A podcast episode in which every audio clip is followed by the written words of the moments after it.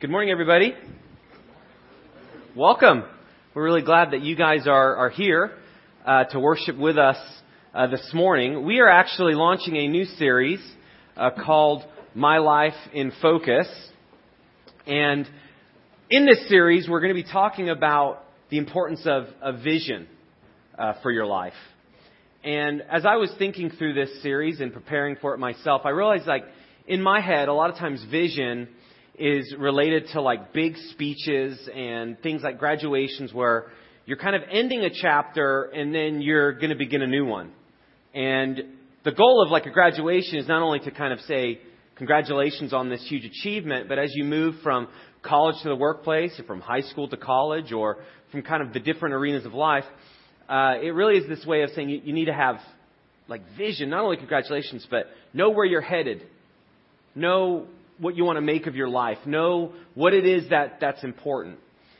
And what I realized for myself is like a lot of times when I talk about vision or I think about vision, there's kind of these, these walls that go up in myself where it, feels very uh, nebulous or kind of like a, a fuzzy idea out there about something that you're supposed to attain to or something that you're supposed to do. And so you may be opposite of that and you think vision, you kind of have a clear sense of the vision you have for your life and what you're supposed to do and how you're supposed to go about it, and you've kind of got that in every area. Or you, you may be like me and you're just kind of like, well, I like the idea of it and I like the word and it kind of inspires me, but you may not exactly be sure of what, that actually translates to in, in your life. And so in this series, we're actually going to kind of be, no matter where you are, whether it's clear or not, vision for your own life, we're going to kind of take this, this approach of how does following uh, the Lord Jesus, how does following Him actually give us the most clear vision we could ever hope for, we could ever ask for, or we could ever experience? And if you're a Christ follower, there's a part of you in which that's part of your experience with following Christ. You've entered into a relationship with Him, and you may be here today and you've got more clarity than, than you've ever had. And you've found that over time as you've gotten to know Him. Or you could be investigating Christianity, or you could have even been a Christian a long time, and you're still not exactly sure how following Christ is supposed to be translated or how it's supposed to look in maybe your finances or in your family life or in your decisions or in how you respond to things that, that go bad. And so no matter where you are, we, we kind of want to take a look and say, well, how do we actually unpack this word, which we throw around a lot in our culture, this idea of vision, and how do we actually dig into the scriptures to find out the direction that it can actually give us? More than just an idea, but how can it actually help us? And so there's a, a definition that we're going to be working from in this series, which is helpful. This is from Andy Stanley, who's a, a pastor uh, in America, and he's an author. But this is what he said about vision Vision is a clear mental picture of what could be, fueled by the convictions that it should be. So not only is it a clear picture of something that you want to see happen, a lot of times we translate vision for our own life. It's personal. I have a vision for my life that by the time I turn blank age, I want to see this happen.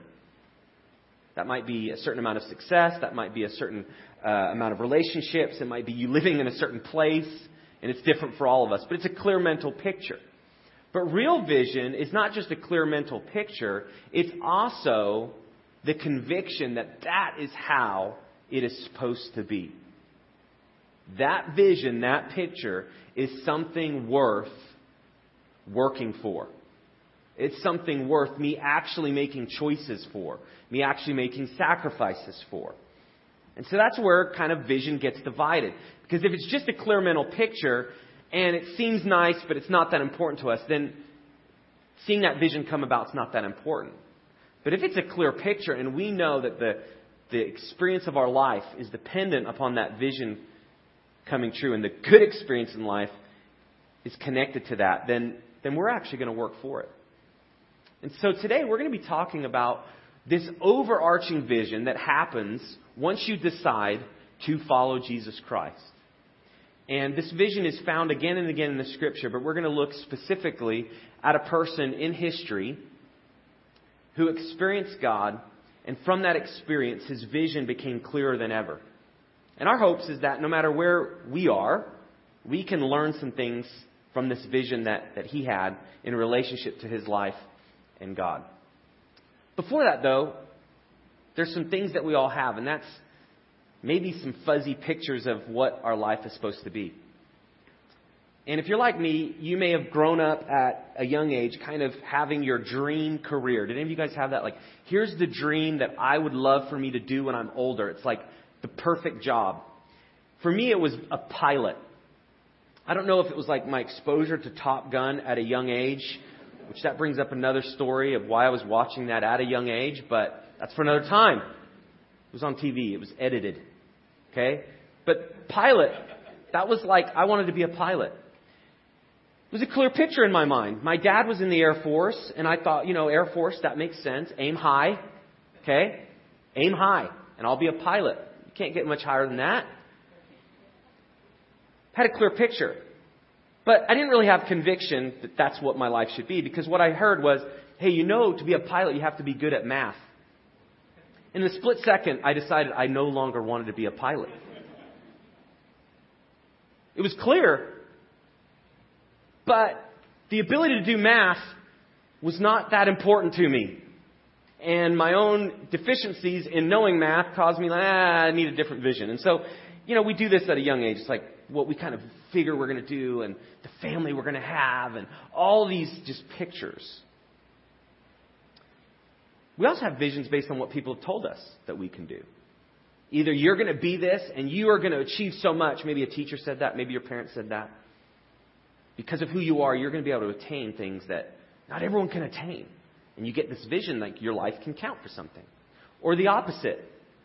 And depending on our upbringing, some of us may have been told, uh, you may want to set your bar a little lower. You may not be able to do that. I don't know if that fits you. The vision you have doesn't really fit your ability to pull it off. But those things, whether for good or bad, they give us a sense of what we can count for, our, worth, what we want to give ourselves to. So really, we're always working with an idea of vision. The problem is the vision is somewhat blurred. Whether it's not in reality based on who we are, or it's vision that came from someone else, there's a sense in which we a lot of times lack a clear picture of what our lives can count for, or we just don't really sense that that vision is important to us.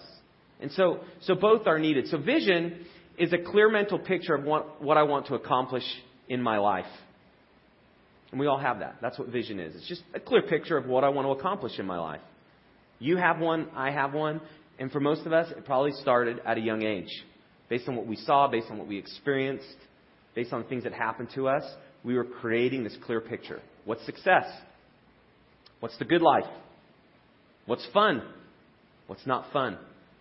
What's unsuccessful, what's bad. And so all the times we're gathering this info from what we see, whether that's the culture, whether that's the media, whether that's the people around us.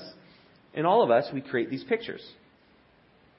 And before we know it, the picture that we have determines a lot of what we do in our life.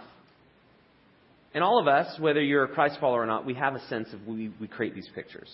Godly vision, though, is a clear mental picture of, God, of what God wants me to accomplish with my life. So you, you see the shift. It's not only have a clear picture of what I want it to be about, but I've actually allowed God and His will and His Word to intersect with me. And not only do I have a clear mental picture, but now I want to know what His picture is. And how does my picture of my life compare to His picture of what my life should be? And that's the difference between just vision and, and godly vision. But you know what? In our, in our culture and even in the media, many people want to get to our vision to motivate us to do certain things. I don't know if you've ever watched a commercial, but have you ever watched a commercial and they're selling you something, but in the midst of them selling you something, you're like totally like pulled in to the message of the commercial. And before you know it, you can get emotional. Now, I'm like a typical feeler guy. I, I, I feel things a lot. So sometimes I'm watching a commercial and I, I get a little like, oh, that kind of hit me. A little Clydesdale. I'm trying to kick. Okay, maybe not that one, but there's a sense in which sometimes the messages in the media and in commercials to sell something, they, they actually tap into the vision I have, like a picture of what things could be. I want to show you this, this Coke commercial. And see if you can pick up on kind of this, this picture that they want us to, to kind of relate to in life. Let, let's watch that.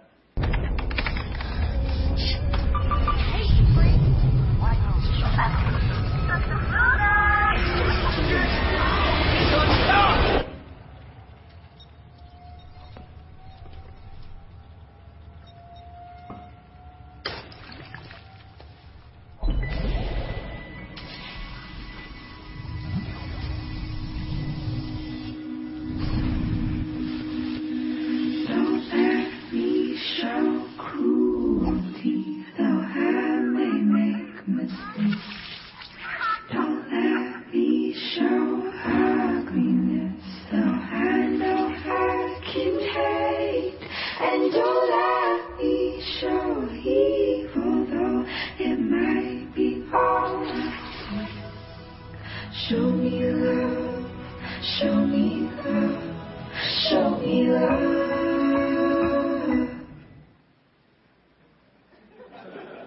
That got you just a little bit, right? No one likes you. There's no one like you. Just buy a six pack of Coke. Taps into your phone, changes the message. Right? Isn't that what they're saying? But there's something about that that's powerful.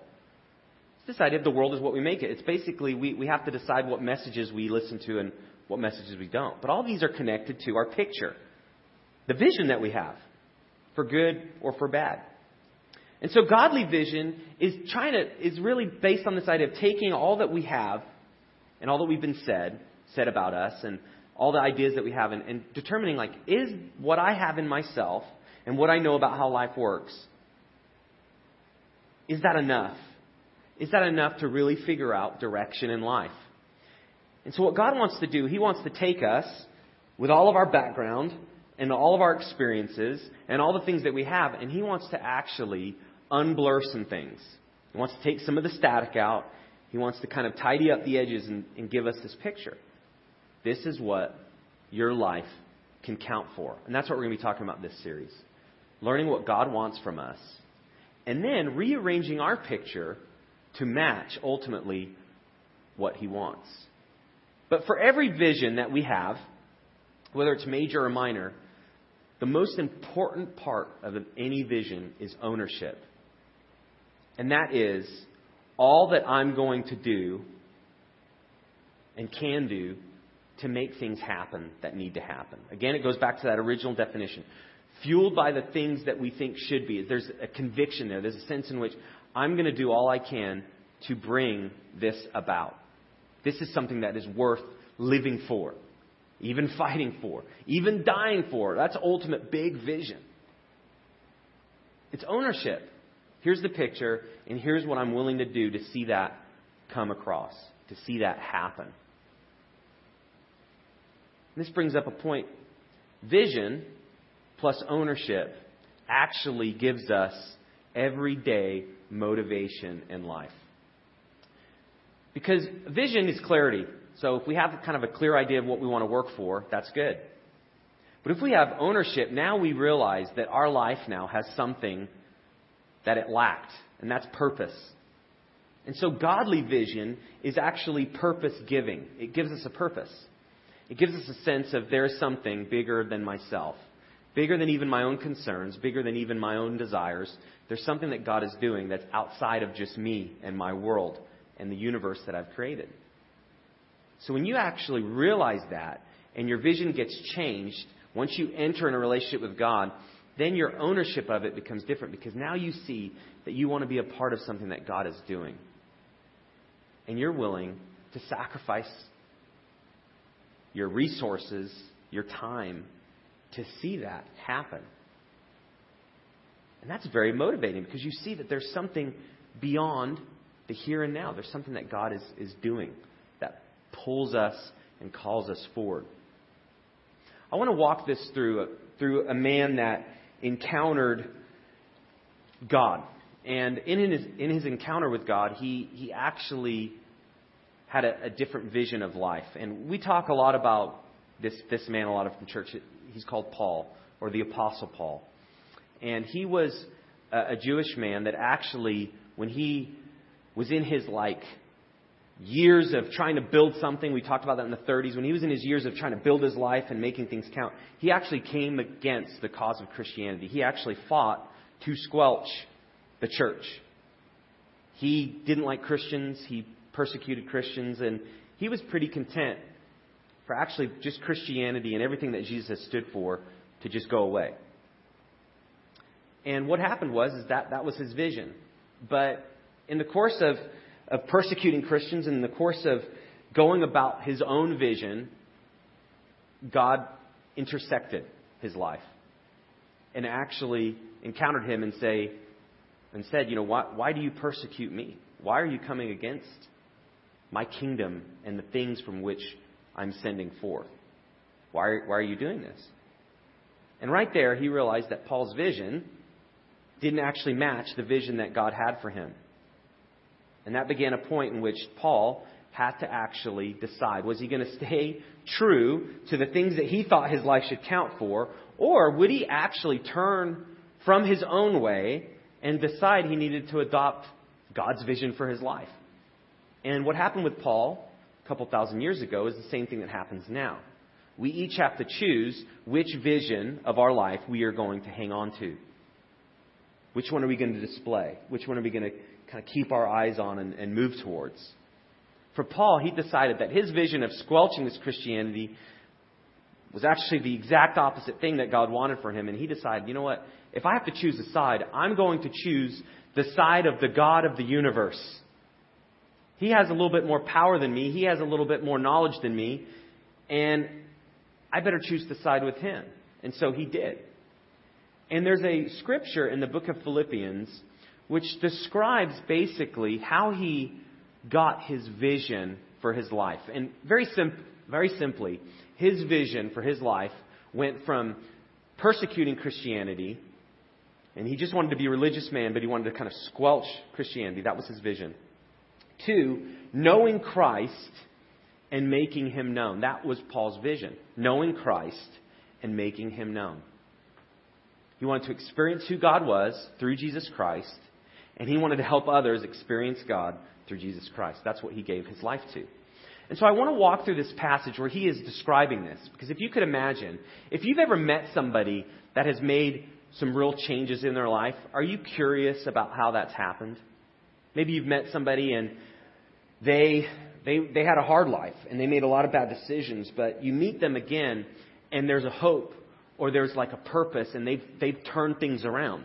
Well, begs the question what caused you to turn things around? What caused you to stop making these choices that led to trouble to making other choices that actually benefited you? And so, what was happening as Paul was gaining influence, as he was helping people get God's vision for their life as well, people kept thinking, is this, wait a second, is this the guy that was coming against the church? Wasn't this the guy that was a part of killing Christians? And you could imagine this vision that they were experiencing didn't match his reputation. So, again and again in Scripture, specifically in the New Testament, as Paul's writing his letters, he's always giving a context for how his life has changed.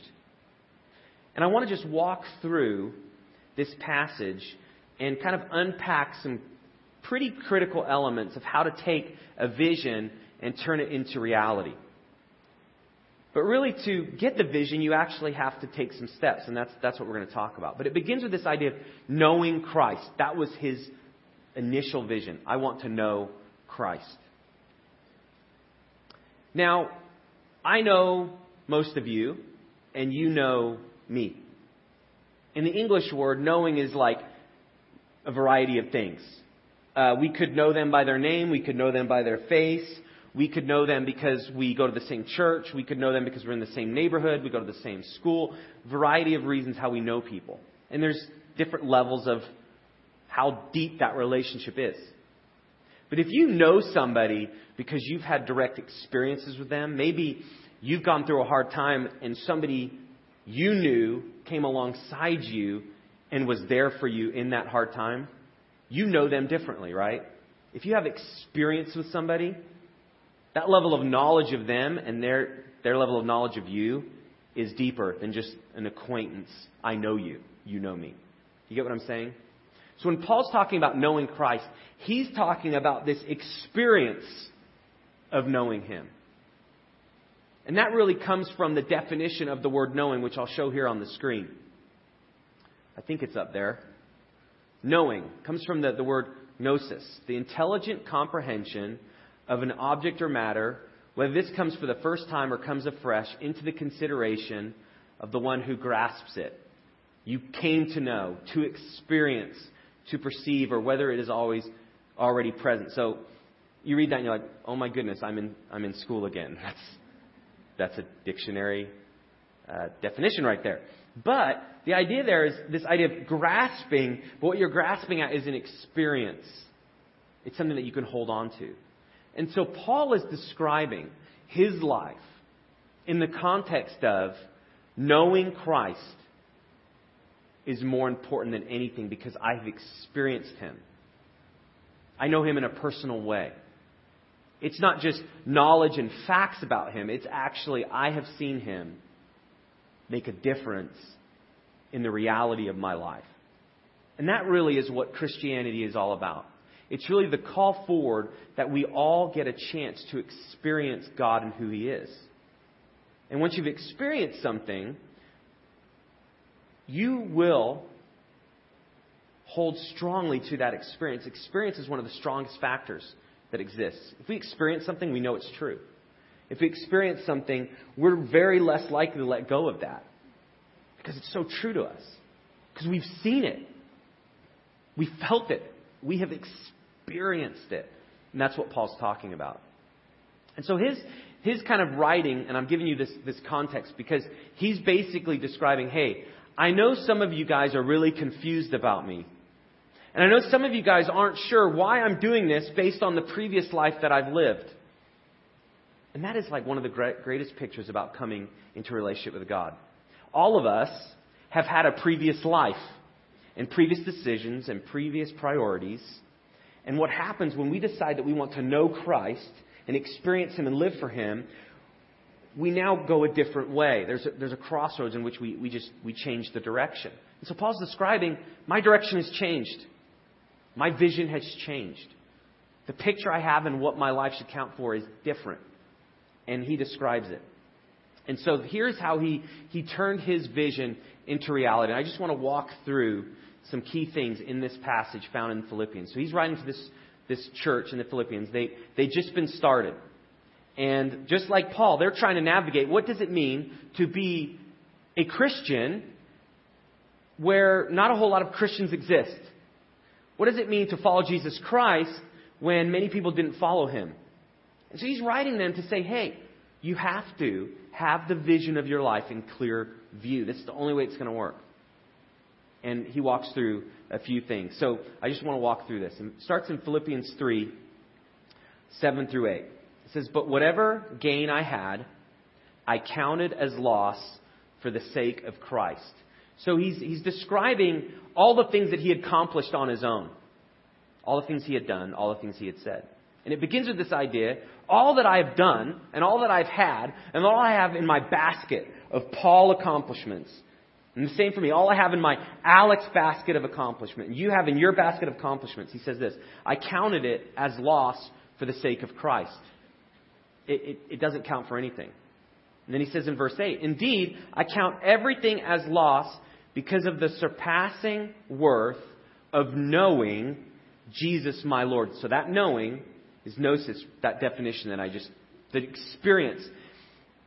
It doesn't count for anything compared to knowing and experiencing Christ Jesus my Lord. And then see what he says next. For his sake, I have suffered the loss of all things and count them as rubbish in order that I may gain Christ. So, what he's describing is there's a clear picture of his vision, and that was to know Christ.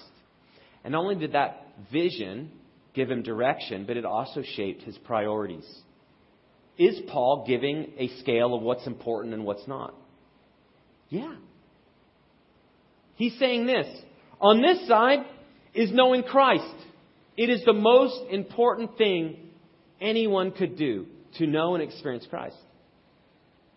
And then he says, on this side is everything else. So he's drawing a line. That's his vision.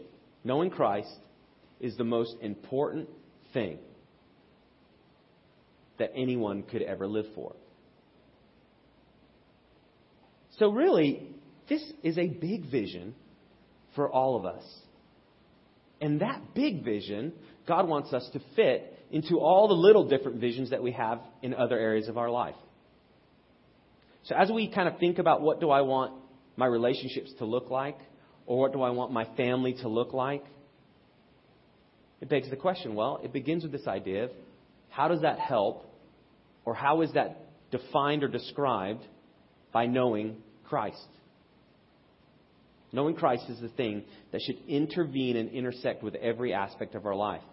As we build our career and we have a vision for the route that we want to take, do we go more school? Do we go entry level? Do we try to go management? Do I try to make as much money as I can? Do I try to live locally? Do I try to move internationally? All these things, I want to build this career. Paul would say, in every choice that you make in your career, how does it relate to you knowing Christ? I don't know about you, but that's not usually the number one thing I'm thinking about in every area of my life.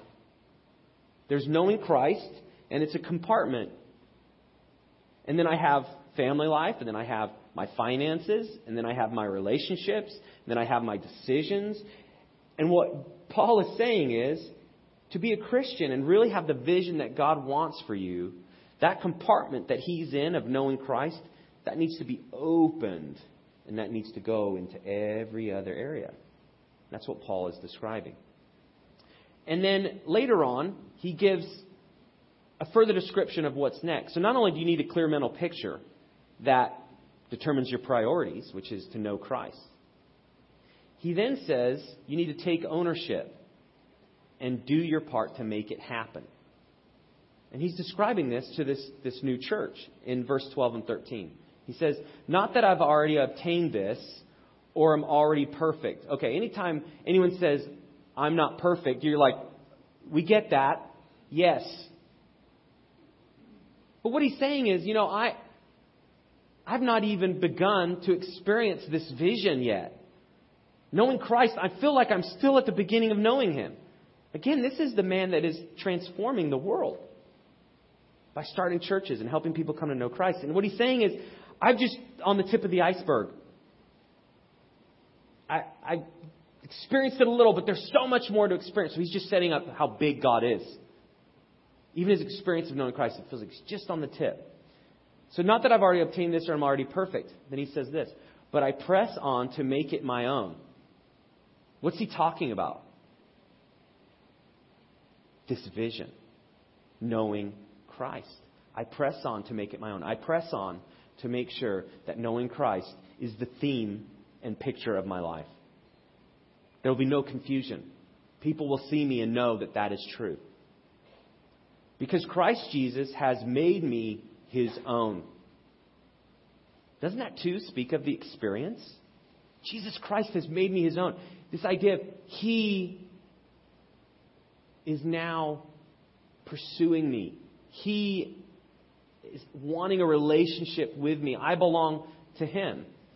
And then in verse 13, brothers, I do not consider that I have made it my own. So again, he's saying, I, I, press on to make it my own. I press on to make sure that every aspect of my life is contingent on this idea of knowing Christ. But I haven't quite experienced it fully yet in every area. There's still things where knowing Christ isn't the most important. So he's just being honest. And then he goes on, but one thing I do, forgetting what lies behind and straining forward to what lies ahead. So here's the greatest part about vision as it relates to knowing Christ. Godly vision is contingent upon the fact that it actually doesn't matter what you've done. I don't know if there's any more hope.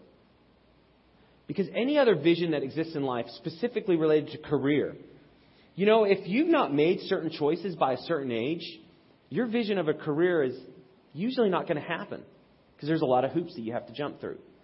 You have to maybe do this training, you have to get this degree, you have to get this internship, you have to get this experience, and then you might be considered for this career. Or in family life, there's choices that we've made that, well, if you made those choices, you're not going to really be able to experience this because of the baggage that you have. And you're, you're told this a lot, and you experience this in life. You feel it, the weight of choices. But what Paul's saying is if your vision is not to achieve something material or achieve some goal that you're told should be important, but if it is to actually know Christ, it doesn't matter how well you've done at this point. It actually doesn't matter how much you've messed up. Because Paul is explaining to the people remember, I have a pretty checkered past. I came against what God wanted to do. But despite that, despite what I've done, I press on, forgetting what's behind and straining to what lies ahead. So you see this. He had a vision, it was clear, and then he had ownership. I needed to press on to it, I needed to not give up. And then, third, he's explaining further. And this is as I take action to fulfill the vision, I keep depending on God in faith. And this is in Philippians 3 9. And be found in him. This is his goal. He wanted to be found in him. He wanted to belong to him. Not having a righteousness of my own that comes from the law, but that which comes through faith in Christ, the righteousness from God that depends on faith. So it's the idea that knowing Christ is the vision. You have to press on to see that happen. You actually have to, to make choices. So if knowing Christ is your vision, then tomorrow when you wake up, should there be a part of your day which involves getting to know Christ? And everybody said, Yes. I will say yes if I hear somebody go, Yeah, no. Right? Makes sense. If knowing Christ is the most important thing in my life, then tomorrow when I wake up, there has to be a part in which that actually happens. Right? Oh, you didn't actually have to say that, but I appreciate that. But you know what? That has to sink in because here's what happens. Most people would say, I want to know Christ. Yes, I do. That sounds like a cheerleader. Spare everybody. Yes, I do. Something about, yeah, okay, I'm going to stop. But most would agree. I want to know Christ. If you're a Christian, I want to know Christ. But what begins to happen is we forget this idea of dependence on God. And this is where this vision and godly vision can become so confusing because sometimes Christians are the worst. And when I say Christians, I'm talking about me. Sometimes we are the worst at trying to know Christ without Christ being in the picture. We just try to earn it. We try to be good enough. And oftentimes, the vision we have is based upon our own strength. All the things that we need to say and do right, all the things that we need to make sure we're doing so people are pleased and we're on the right track. It's based on this righteousness that comes from the law. That's what Paul's saying. You can't do that. You have to depend on Him. He is the strength. So the picture is tomorrow, if you want knowing Christ to be the most important thing in your life, you actually have to ask God, God, help me to take the time to spend with you. Help me to get up out of my bed because I really want to sleep. Help me to pray sometime during the day so I can kind of be thinking about you. But this really is this idea of you have to bring God into your world. Godly vision is connected to the relationship with God Himself. And that's what Paul's describing as the experience. The only way to know Christ is you actually have to experience Him in your life. And that comes from knowing Him and making choices to do that, which includes reading the Bible. That includes communicating with Him in prayer. Here's the things that I'm going on in my life and I'm, I'm, I'm stressed out about. I'm concerned about. I'm worried about. And part of knowing Christ is you pray and you let Him in. to all these things that are going on in your head. And you ask Him for help. If you've ever asked somebody for help and they have helped you, do you have a, a different relationship with that person? You ever been in a pinch with something, like maybe your car broke down?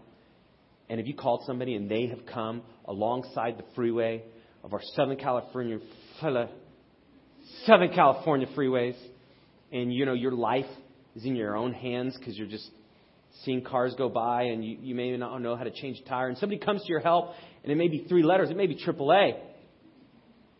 But even when the AAA guy comes, there's an experience like, thank you. There's an experience. In AAA, they want you to have that experience, so you pay the $78 that comes every year. Right? I just got the bill, that's why I know that. If yours is cheaper, talk to me after.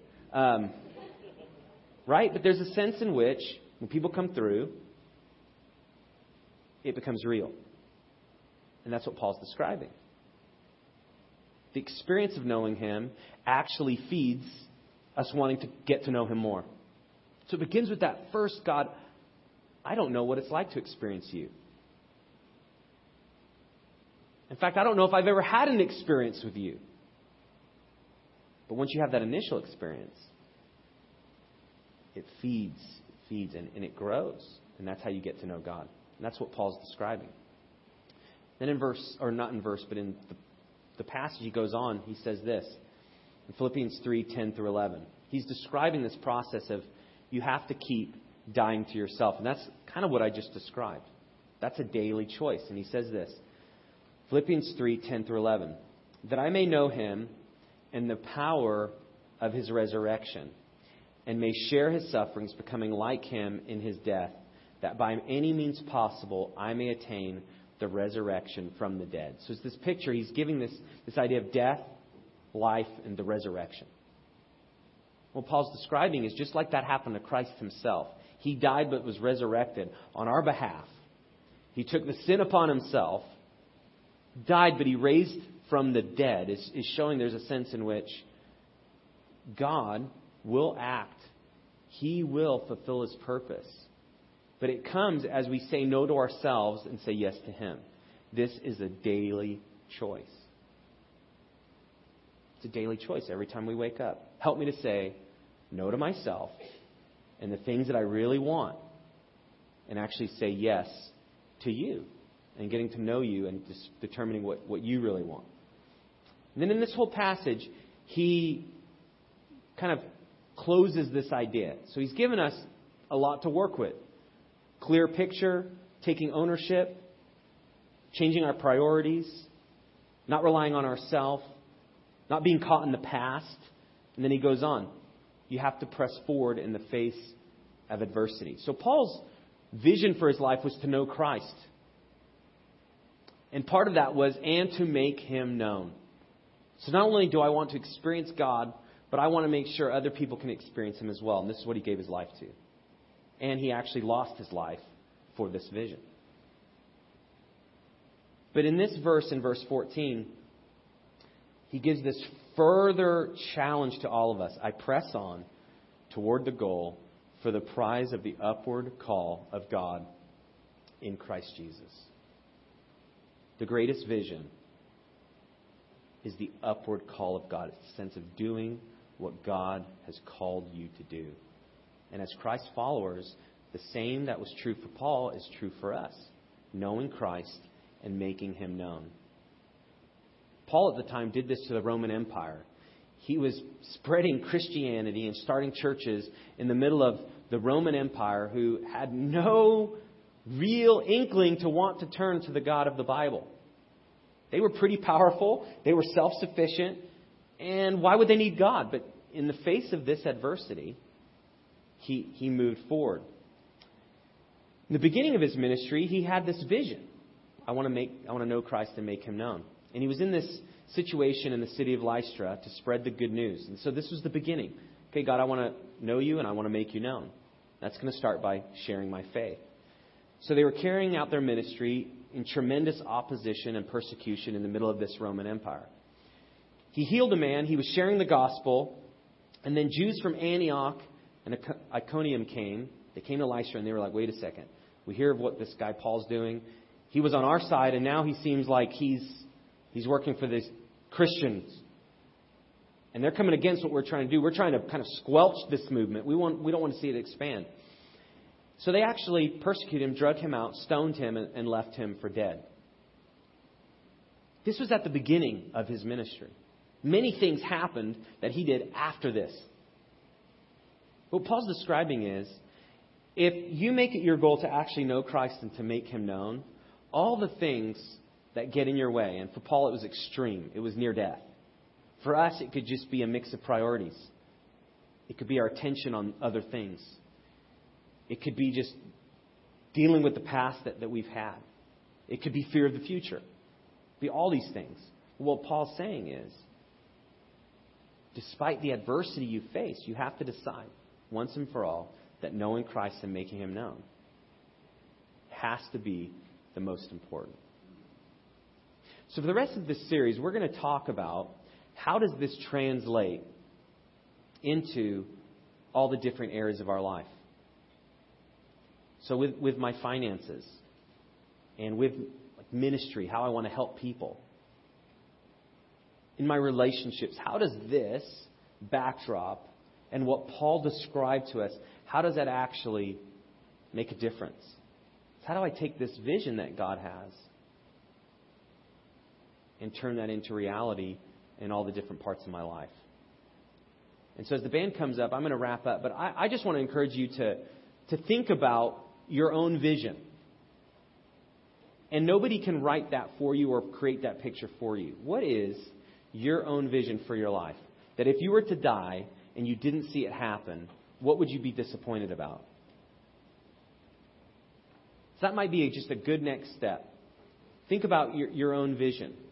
Another thing you could do is read this passage, and there, on the back of your connection card, there's some next steps that Barry had you fill out. So if you could pull that out and finish uh, filling that out, in a moment we're going to receive our offering. You, you just drop that in there. But there's some next steps that you can take. So the first thing is you may just want to think about your own, your own vision. What's your own picture that you have? And then the second thing is maybe you want to read the passage that, that I read, and you yourself just ask God, what can I learn from seeing what, what Paul did? And just set some time aside to do that. So I encourage you, start with your own vision, your own picture. And then over the next few weeks, that will really help to have in your mind as we continue to talk about this. Let's pray. God, we, we do thank you for the fact that you can be known and experienced. And despite the things that we've done, you actually are always calling us forward to meet with you and to really turn from going our own way and from our own vision and to really turning your way and getting your vision for us. And so I pray, by your power, that none of us will think we can't change. And I, I pray for, if there's anybody here that's not decided yet to turn their life over to you, God, in, in their hearts, will you really draw them to yourself, soften them? Allow them to be willing to ask the question of what difference could you make? And so, God, I pray that you'll help us to take the vision that we have and actually translate it into our experiences so that we may actually know you more. So we need your help to do this in the name of Jesus Christ. Amen.